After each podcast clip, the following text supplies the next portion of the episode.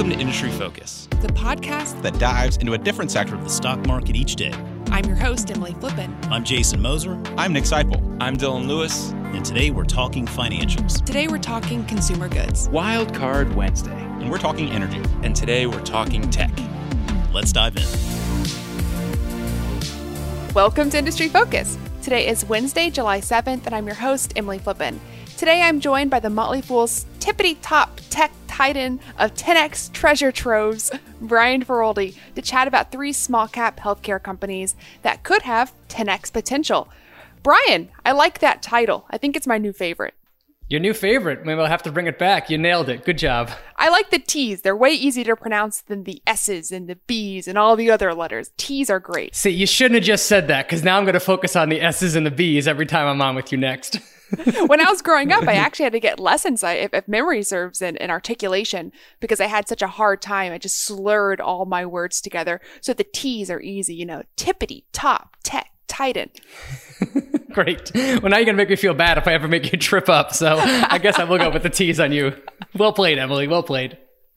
Well, I'm really excited for today's episode. I, I, like I said before we started taping, I did not come up with any of these companies myself, but when you reached out to me to talk about some of them, they, they did. The names are familiar, so I, I've looked at some of these before, and it was fun to get to know them a little bit better, and even more fun because I think the largest market cap that we have today of the businesses we're talking about is around five billion dollars. So I'm willing to take a bet that a lot of our listeners haven't heard of these companies either, which is, in my opinion, always fun. I absolutely love looking for companies that are just like the three that we're going to talk about. They're in healthcare. They're doing something that is differentiated or even brand new uh, in the marketplace. And their market caps, as you said, are five billion dollars or less. To me, that is an ideal combination for potentially finding a company that can deliver ten X returns. Because again, they do something that's really unique. And if they can continue to be unique and grow and grow and grow, the market caps today are small enough that I could see those returns being realized. Let, let's talk about that for a minute. I, I know it's a little bit of a derailment, but I see the misunderstanding so often in new investors, especially about ten X.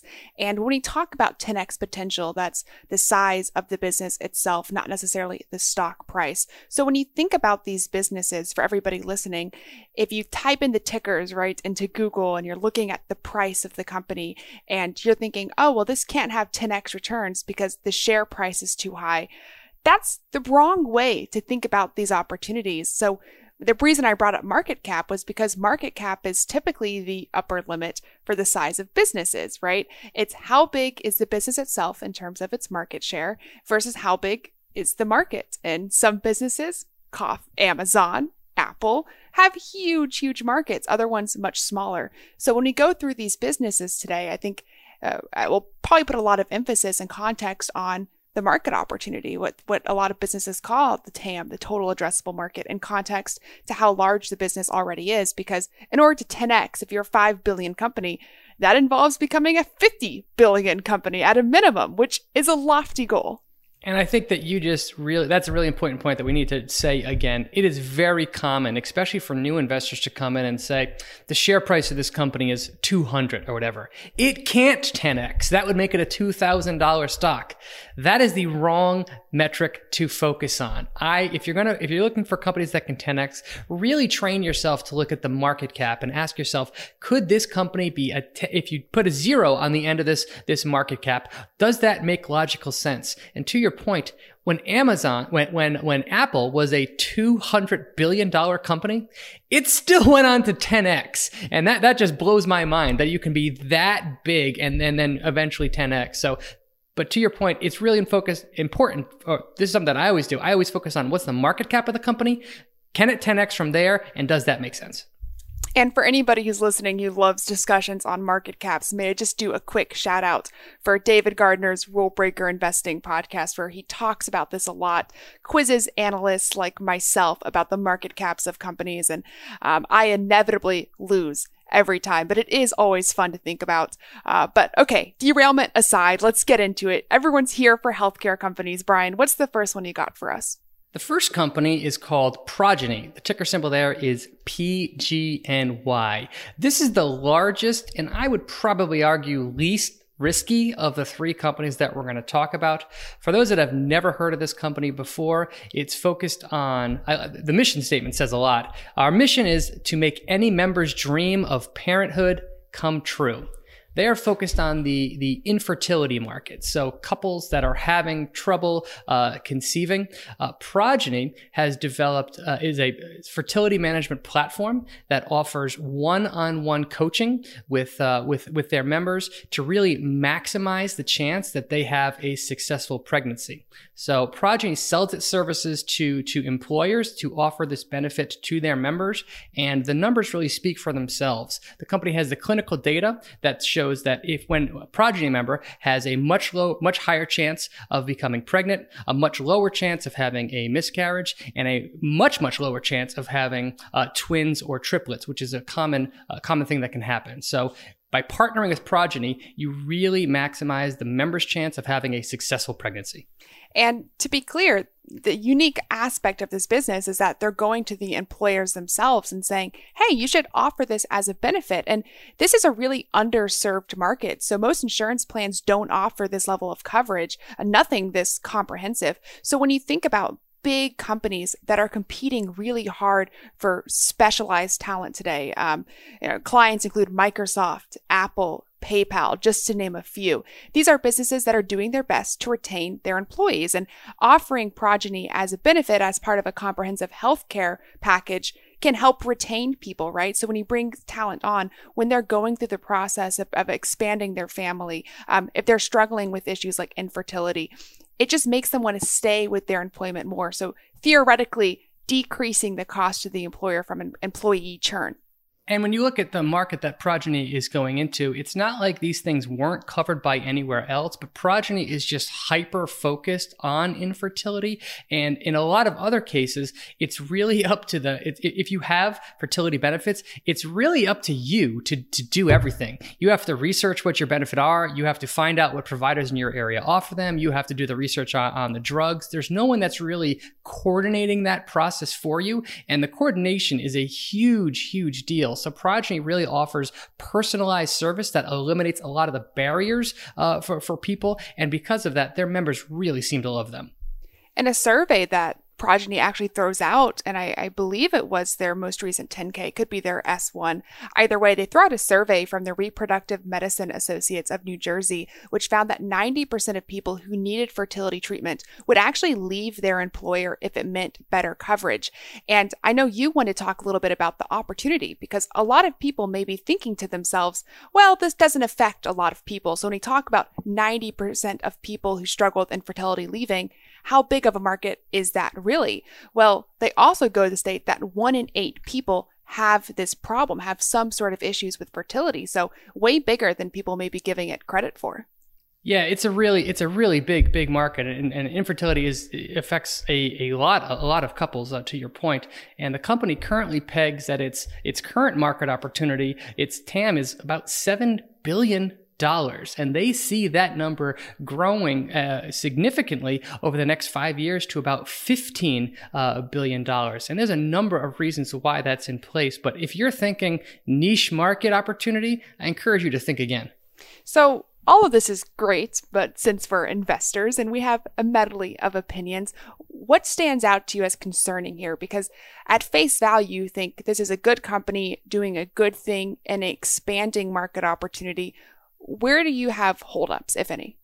Well, let's talk about the, the good first. So Progyny has uh, has been a great performing stock uh, since it's come come public, and I think at this point of the game, they've actually built themselves a pretty pretty decent uh, moat. Uh, they have the largest network of fertility spec specialists in the country that uh, they cover. Uh, forty-six of the largest, fifty largest fertility practices in, in the country, for example, are on their network. They have a trained group of staff that is experts at helping helping their members. They have the clinical data behind them to show. Show this. And one thing that impressed me about this business is while they started with the uh, the one-on-one coaching aspect of it, a few years ago, they launched a brand new business line called uh, Progyny R X, which incorporates the pharmacy uh, benefit into them. And they went out to all of their own clients and offered this as a, as a service. And that's really taking off. I really like that the company has basically developed a whole new business line from scratch that the market is clearly uh, appreciating. That shows me that this company has some optionality to it.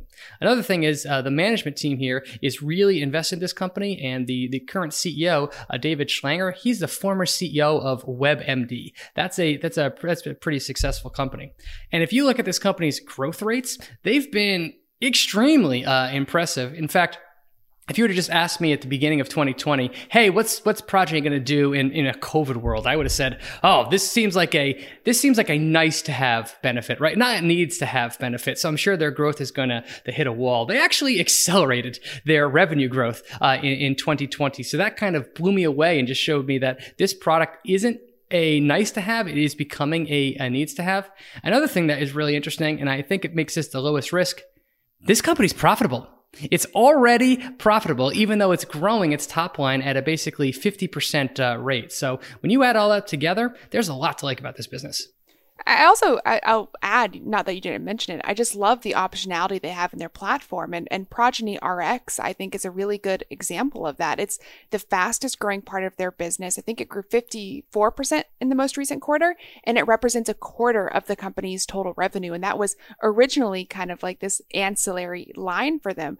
I also love that. I love anytime a business is profitable and free cash flow positive, that to me says, hey, we can continue to reinvest in our business. In the case of Progyny, it's probably just reinvesting into acquiring more employers into their platform, building out that sales force to be even larger to make good on that T A M.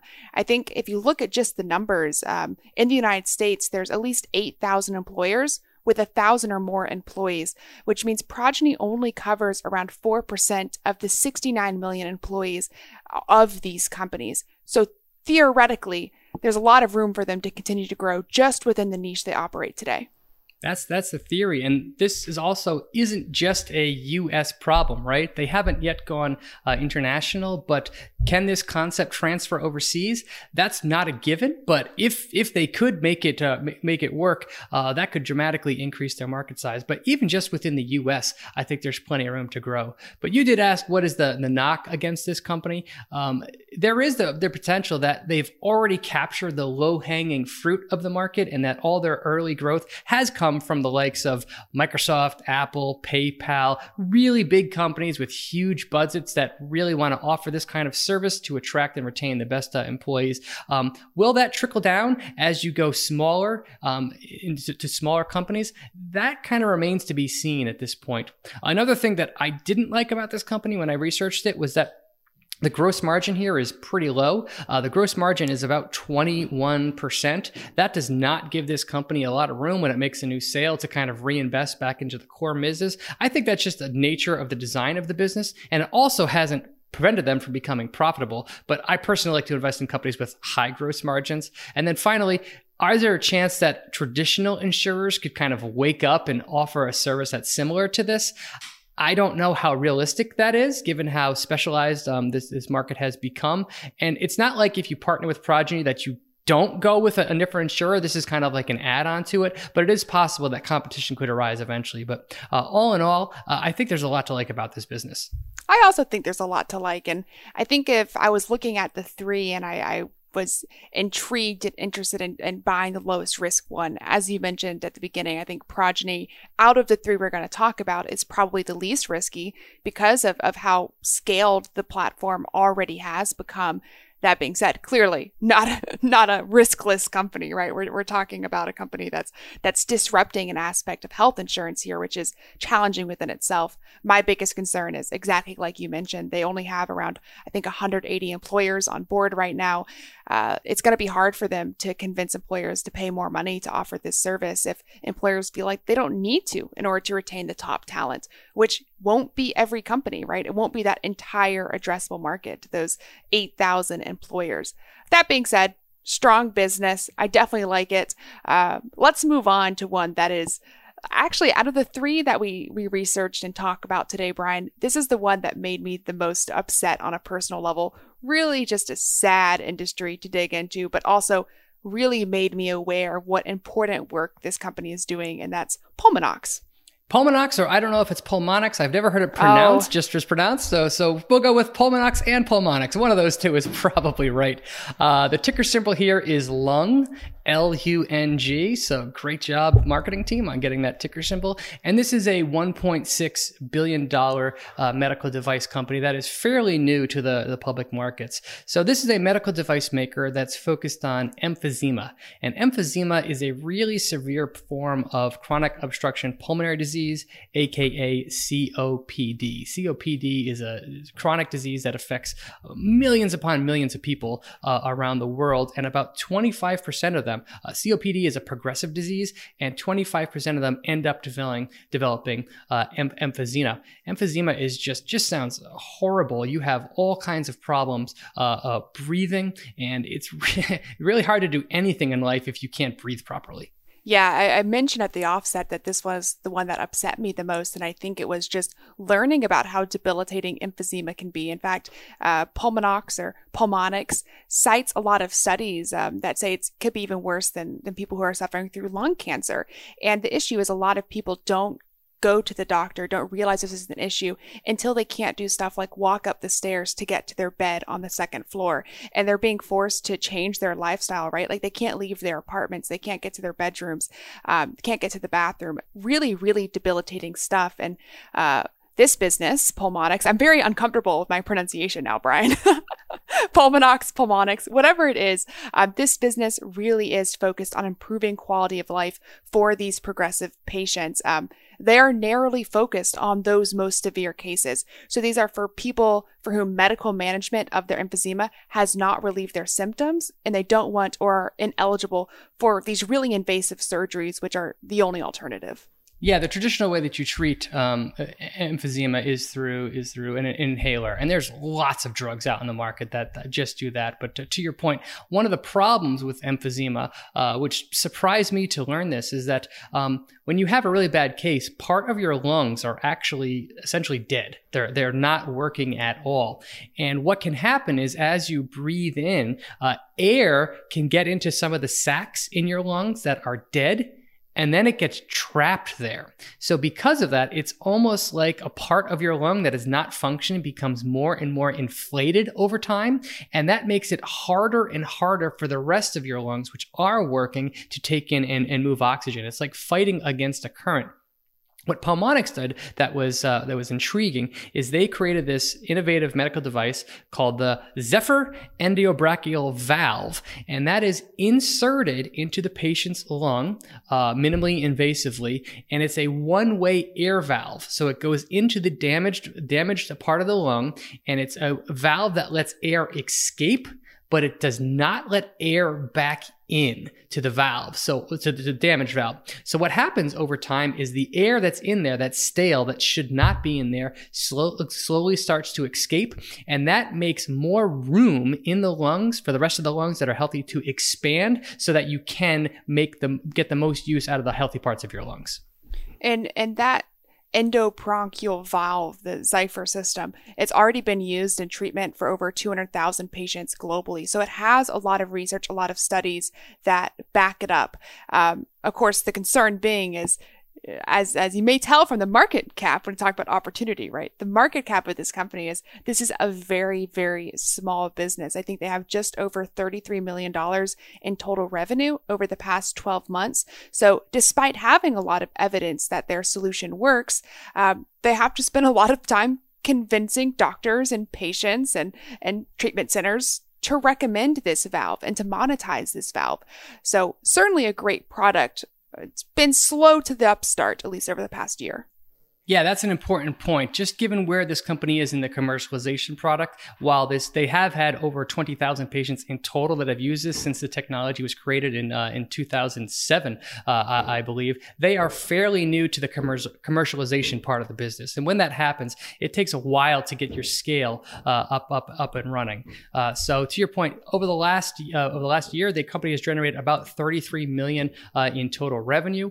The, what's interesting for investors here is that it's the gross margin is already impressive. It's basically over seventy percent, and if you look over the trailing twelve years, it's sixty-five. Uh, it's sixty-five percent. That's a pretty good number given that uh, limited uh, amount of revenue. Uh, however, if you look, the company is losing money, and that's why I think it's more risky than than Progyny. Its net loss over the past year was about thirty-two million dollars.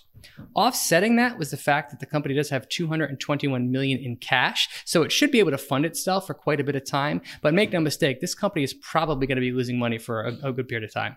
And it, it didn't have the best year. You mentioned Progyny actually did well during the pandemic, at least better than what you expected. Uh, Pulmonx was challenged during the pandemic. When you think about this progressive disease, right, emphysema, C O P D, um, in order to get this procedure, it requires beds and hospitals, and elective procedures, of which this would be considered one, have been essentially turned off. Um, but more importantly, I C U beds are being staffed with these pulmonary specialists that would also focus on COVID patients, which really just meant that Pulmonx was pushed to the back of the line over the past year. Uh, it's been material hurt, materially hurt from the pandemic. Uh, however, the business heading into twenty twenty-one has actually started to rebound as I C U beds have opened up, as people have gone back for elect- elective surgeries. I think it's about, as an overall for the company, about eighty-five percent of where it was in twenty nineteen. But since this is an international business, it really does depend on each of the locations and localities. Pre-pandemic, France was actually a huge market for them that was doubling year over year. That's up one hundred twenty percent versus the twenty nineteen levels, while still being significantly below where management thinks the long-term opportunity is. Yeah, so that's going to be a challenge if you're looking at the trailing financials for this company. They are likely depressed, but I want to highlight a point that you just said. This is already an international business. They've been selling in several European countries and the U S for several years. That excites me as an investor because a lot of times uh, medical devices work in the U S, but they don't necessarily translate into overseas. The fact that this company has already gotten over that hump really sets it up for, for long-term success.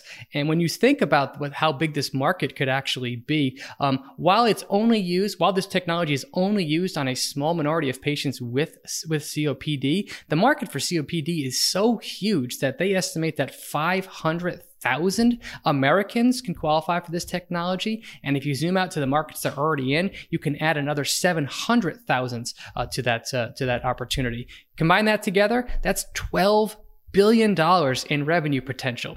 That's a big way up from thirty-three million dollars in trailing revenue. And they're just getting started in really critical markets, China being one, but Japan also, which I believe they have a targeted twenty twenty-three launch. They've already started hiring there. So they're a business that I think does about fifty percent North American, U S, fifty percent international sales right now. I would only expect for long term that international sales to continue to be a larger part of the business, even if it does revert a little bit over the short term due to, to COVID normalization in the United States. Either way, I completely agree with your analysis of the market opportunity. Certainly a great opportunity to be working in. And it's hard to be upset about a company that can improve the quality of life for such a de- degenerative disease. Yeah. Two other things that I thought were worth noting about this company. Uh, given the unique nature of, of the business, it has a fairly a fairly concentrated uh, number of targets that it's, it's going after in the United States. So they've identified essentially five hundred hospitals and eight hundred pulmonologists uh, in the United States that they are looking for to, to sell to. That's good because that means you don't have to hire a massive sales force to go after thousands of doctors to get the uh, technology out there. On the flip side, Side, if there's a large percent of those few doctors that are holdouts, that can really hinder your, your long-term sales. But I do like that because this company is probably not going to have to spend gobs of money on sales and marketing to really get the message out there.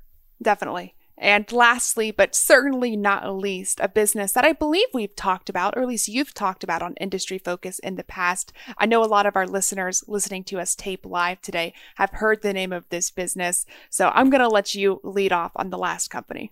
Okay, well, we're talking about Nanox or Nanox imaging, ticker symbol N N O X. Dylan and I did a S one show on this company soon after uh, it came public, and we called it the Tesla of medical imaging. And wow, did we nail that title, because this was immediately a controversial stock. Uh, the stock went uh, bananas uh, soon, soon after our episode and went up to like ninety something dollars per share. Along the way, it was hit by not one, but two short seller reports, and it's been all over the map. If you look at where this company is today, it's about a one point five billion dollars company, company, and it is definitely the riskiest uh, of the three stocks we're going to ever talk about. That's because this company has not yet gotten to the revenue stage, so they are still pending F D A approval for their technology. So know that up front. If you're going to have to, if you're interested in Nanox, it is hugely risky right now.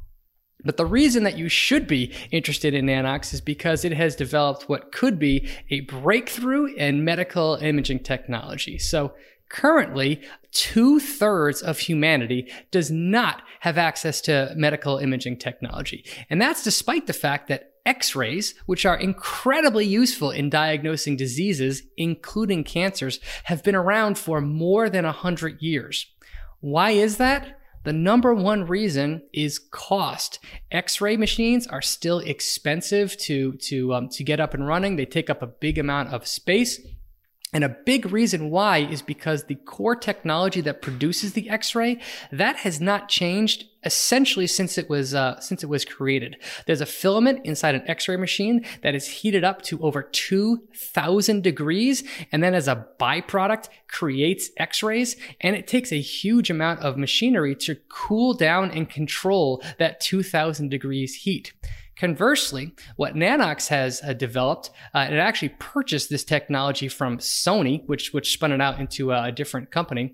Uh, Nanox has spent eight years developing a silicon chip that produces the X-rays directly.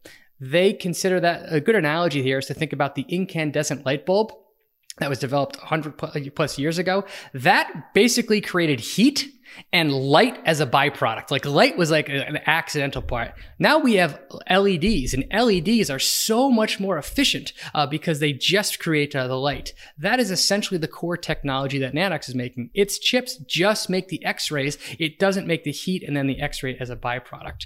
Because of that, they believe that they can reduce the cost of X, their X-ray machines by an order of magnitude. Some X-ray machines, some high-end C T scanners, for example, uh, currently cost about two million dollars plus another one hundred fifty thousand dollars. No, they don't. In, in, in, That's, that's, that's ridiculous. Research says. It's crazy high. Plus hundreds of thousands of dollars in years in um, software and annual support costs.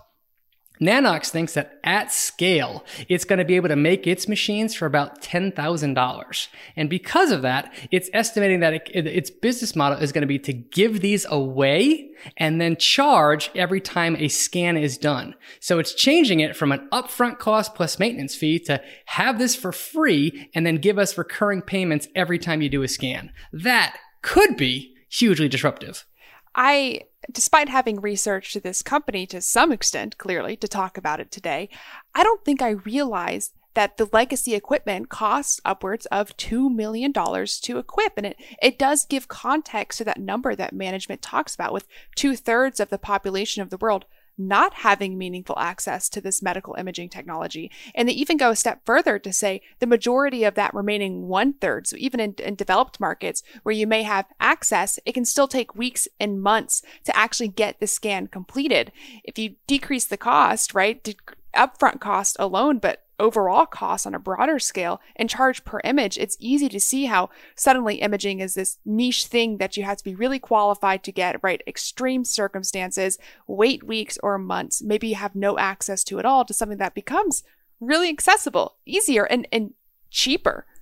Yeah, and to be clear, not all X-ray technology costs two million dollars. That's really the highest yes. of the high-end C T scanners and stuff. You can get basic X-ray technology for much, much cheaper than that, but not as cheap as Nanox is essentially in, um, saying that it can produce its for. And that's because inside a high-end C T scanner, there's a few hundred thousand dollars of equipment in there that just deals with cooling. just deals with dealing with that two thousand degree heat. Again, by contrast, Nanox believes that at scale, it will be able to produce the entire device for ten thousand dollars. And because of that order of magnitude change in cost, that's why it says we can give these devices away for free and then charge with the scan.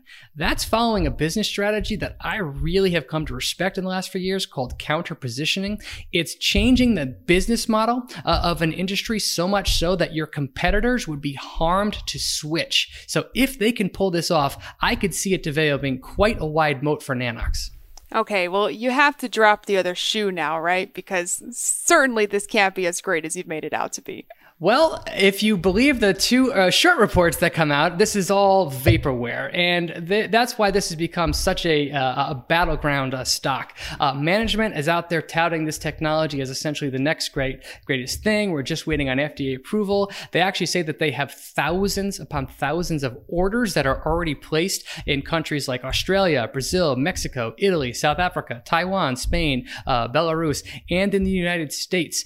And they've also signed, they've, they've signed a deal with Foxconn, A K A the company that Apple uses to make the iPhone and the iPad, to produce these products. That's how they believe that they can get to the scale. So they already have that major partner uh, in place. However, there's been a lot of questions about the technology. Like, is this real? Is this all, uh, is this all a hoax? Um, they, they claim that the founder is basically just nothing more than, than a showman. And who knows what the, what the ultimate outcome is going to be there, because the company has yet to get this technology into customers' hands and yet to get it through the F D A approval process.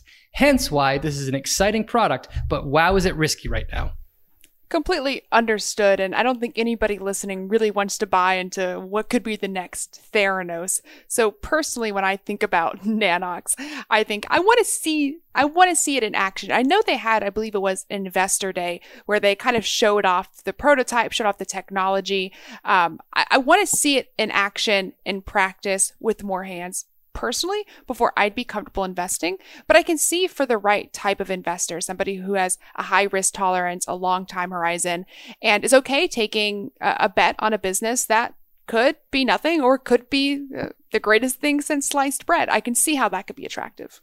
Yeah, and the company believes that its current market opportunity uh, is about twenty-one billion dollars. But I could see that, again, if this technology is real and they can execute on their on their uh, potential, I could believe that that could be dramatically underselling the potential, because when, if they could get the, the cost of, of C T scans and x-ray down that low, the number of opportunities that could open up for, for further innovation really dramatically grows from there, to say nothing of the fact that there are literally billions of people out there that could and could that if they learn about this technology uh, uh, could demand it. So from today's one point five billion dollar market cap, if you told me that yes, this technology is legit, I could easily see it being a ten X return or more.